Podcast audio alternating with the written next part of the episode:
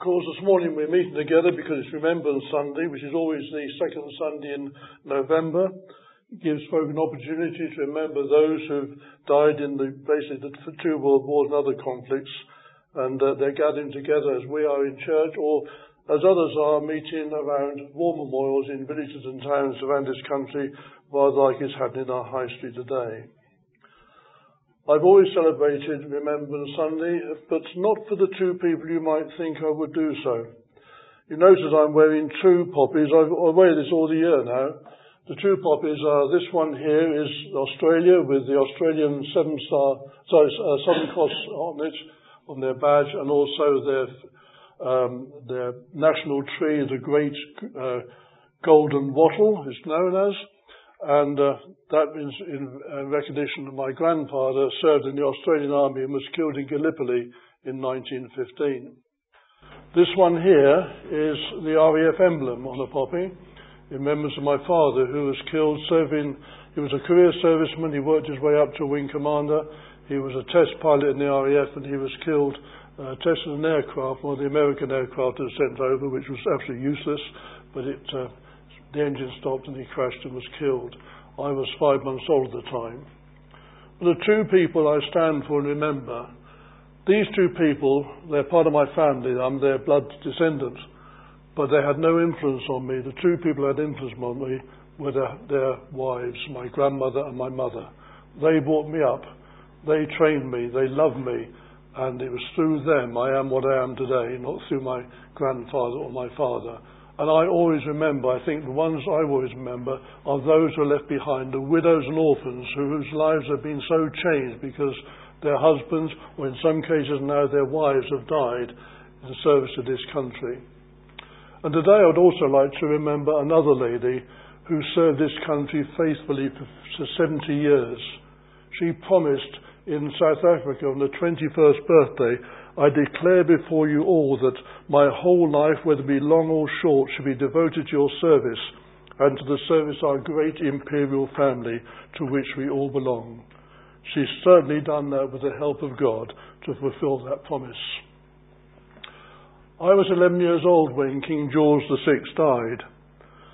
I've now lived over the reign of three monarchs. Anyone here before, born before the 20th of January 1936? Who? You have served under five. George V, George VI, Edward VIII, and um, Queen Elizabeth, and now Charles. 86% of the population before the 8th of September only recognised one monarch. I was surprised, I, I, really got involved with the events around the Queen's death, and I was surprised to learn that the Queen's funeral, uh, codenamed London Bridge, was first drawn up in the 1960s, well in advance, I mean, she was about, at most 40. These plans were reviewed two or three times a year and involved, of course, the Queen, the Church of England, the Metropolitan Police, the Armed Services, the Royal Parks, the London Boroughs, the Greater London Authority, and the Transport for London and these plans were in the event of the Queen dying in London. But because the Queen died in Balmoral, another plan was activated called Operation Unicorn, which covered all the arrangements in Scotland and finally the flight of the Queen's coffin back to Northolt Airfield. I was amazed on, that journey from the Northolt back to London to see how many people were gathered to see the hearse pass by in the pouring rain.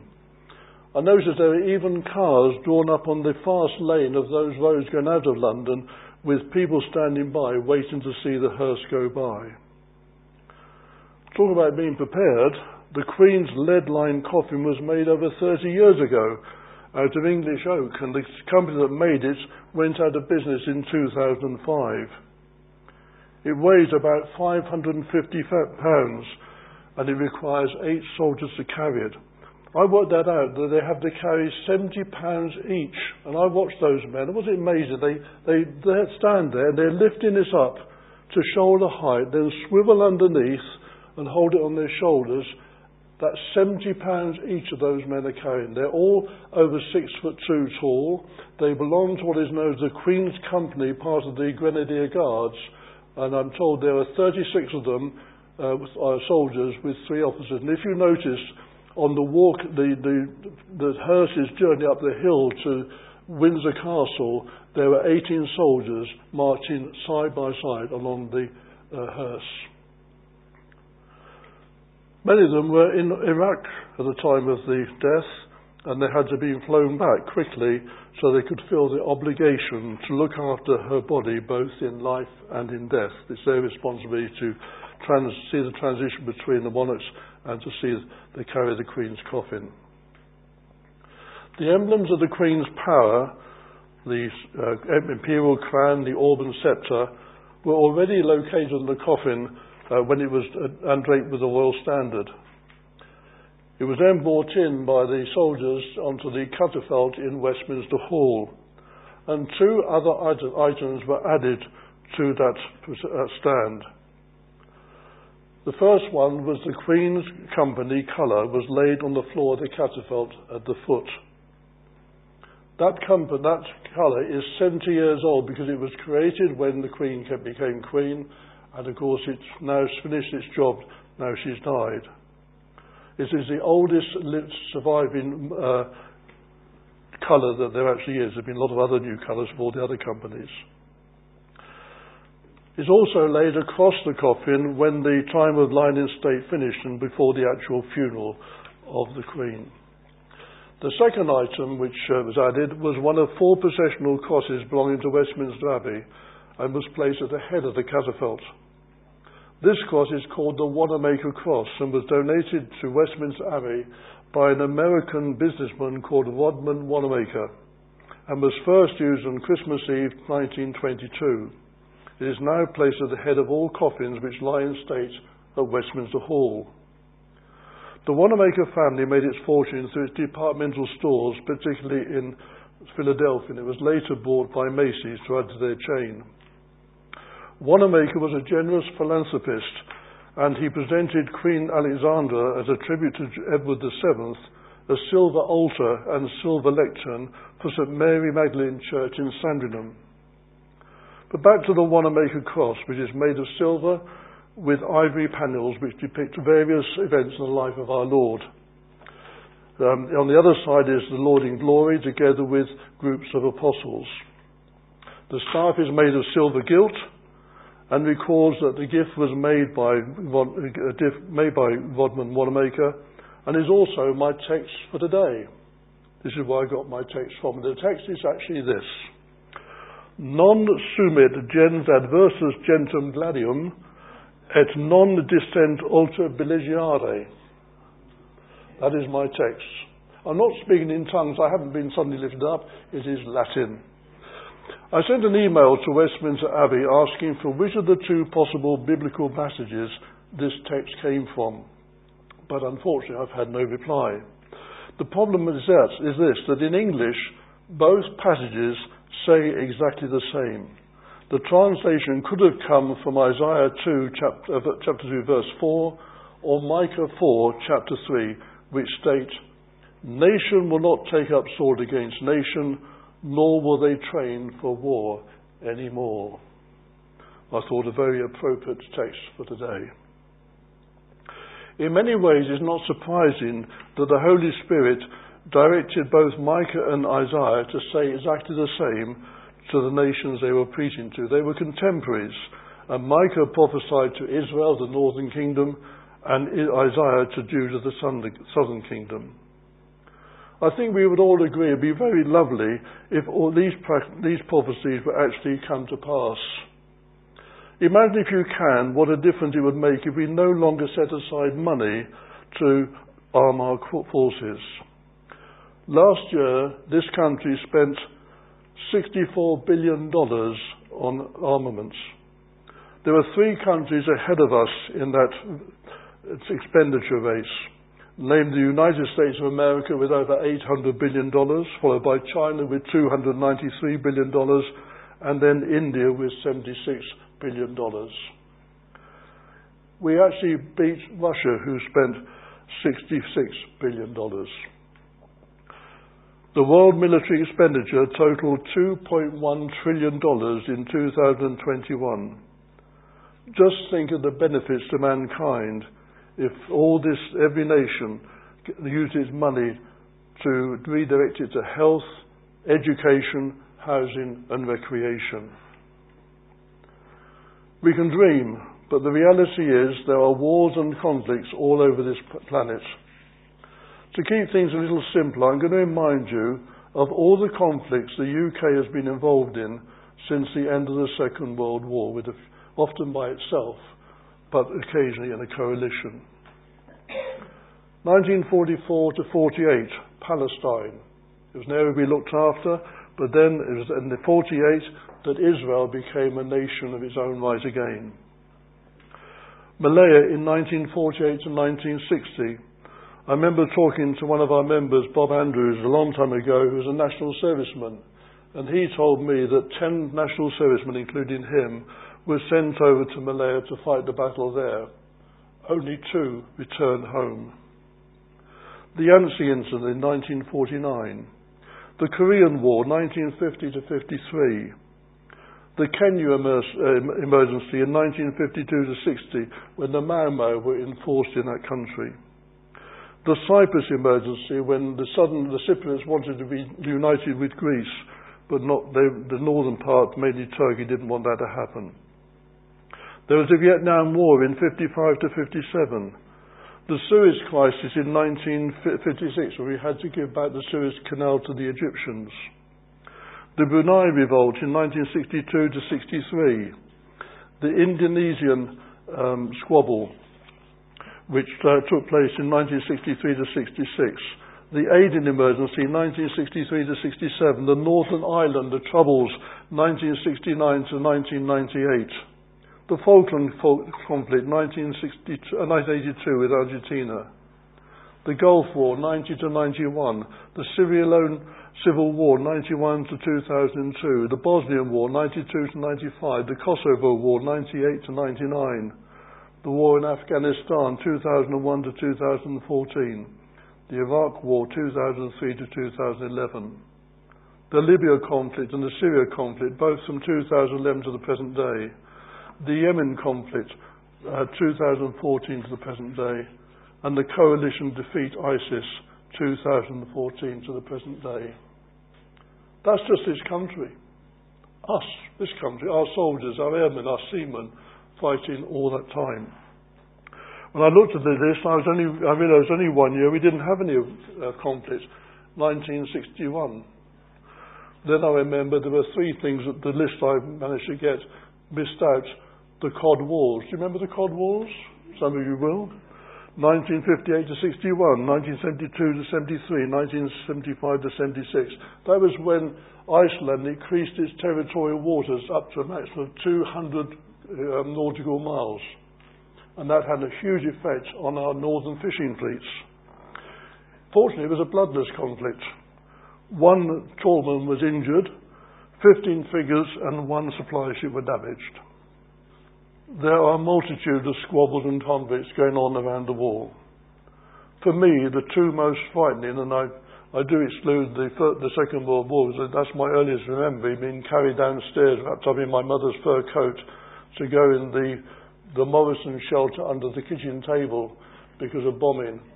I, I think that was my mother's two prized possessions, me and the fur coat, I think. but the two others which really worried me and put, you know, scared me were the Cuban Missile Crisis in October 62 between Russia and America when Russia was planning to make Cuba a missile base, and currently Russia and Ukraine. The question we need to ask is this Does the text about nations not being at war anymore, does the text give us any indication as to when these two prophecies are likely to come a reality? We need to look at these two readings in a little more detail. As I said earlier, the passages are very similar and cover three verses. I'm just going to read you the passage from Micah 4 1 to 3. In the last days, the mountain of the Lord's temple will be established as the highest of mountains it will be exalted above the hills, and peoples will stream to it. Many nations will come and say, Come, let us go up to the mountain of the Lord, to the temple of God. He will teach us his ways, and we may walk in his paths. The law will go out from Zion, the word of the Lord from Jerusalem. He will judge between many peoples and will settle disputes for strong nations far and wide. they will beat their swords into plowshares and their spears into pruning hooks. Nations will not take up swords against nation, nor will they train for war anymore. Both these scriptures indicate that these events will take place in the last days. But what exactly are the last days? I'd like us to look together at a few scriptures and hopefully give us an indication of when they are. At Pentecost, Peter stood up with the eleven, raised his voice, and addressed the crowd. Fellow Jews and all you who live in Jerusalem, let me explain this to you. Listen carefully to what I say. These people are not drunk as you suppose. It's only nine in the morning. No, this was spoke, this is what was spoken by the prophet Joel. In the last day, God says, I will pour out my spirit on all people. Your sons and daughters will prophesy. Your young men will see visions. And people like me, in other words, old men, will dream dreams. This was the time when the Holy Spirit fell upon the disciples following the ascension of our Lord into heaven. There was a time of confusion when Peter addressed the crowd to allay their fears. He reminds them of the prophecy of Joel. As far as Peter was concerned, this prophecy had just been fulfilled, and the last days that Joel referred to had just arrived with the coming of the Holy Spirit and would continue in in the years and centuries ahead. Joel's words were to Peter, Peter a present reality. And Peter also said in his first epistle, chapter 1, verses 18 to 20, For you know that it was not with perishable things such as silver and gold that you were redeemed from the empty way of life handed down to you from your ancestors, but with the precious blood of the Christ, the Lamb without blemish or defect. He was chosen before the creation of the world, but was revealed in these last times for your sake. I particularly love this passage about the God's plan of salvation. I was talking about the Queen's funeral being planned many years beforehand. But listen to this. Without blemish was chosen before the creation of the world. God's plan of salvation was, was designed before Jesus spoke the words that brought this universe into being. That's planning in advance. But Peter says, these last times, very clearly he's talking about the present past and present times. The writer of the Hebrews uh, wrote in his epistle, In the past, God spoke to our ancestors through the prophets in, by, at many times and in many ways. But in these last days, it is spoken to us by his Son, whom he appointed heir of all things, and through whom also he made the universe. These three verses together indicate that we've been living in the last days for, for 2,000 years. This thought becomes even clearer when we read 2 Timothy chapter 3 verses 1 to 5. But mark this, there will be terrible times in the last days. People will be lovers of themselves, lovers of money, boastful, proud, abusive, disobedient to their parents, ungrateful, unholy, without love, unforgiving, slanderous, without self-control, brutal, not lovers of good, treacherous, rash, conceited, lovers of pleasure, rather than lovers of God, having the form of godliness, but denying its power. Have nothing to do with these people. Very often this passage is brought up to demonstrate that we are now living in the last days, but surely has there ever been a time when such things are not true? Again, the Bible therefore is the last days as the period between the first and second advents of our Lord Jesus Christ. There are a few other scriptures I could refer to, but I don't want to go down the road where we enter the realm of pre, post, or amillennialism.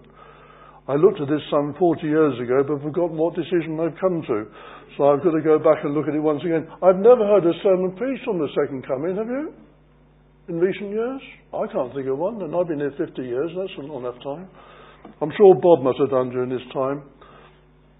Just want to look at a few verses from Matthew chapter 24.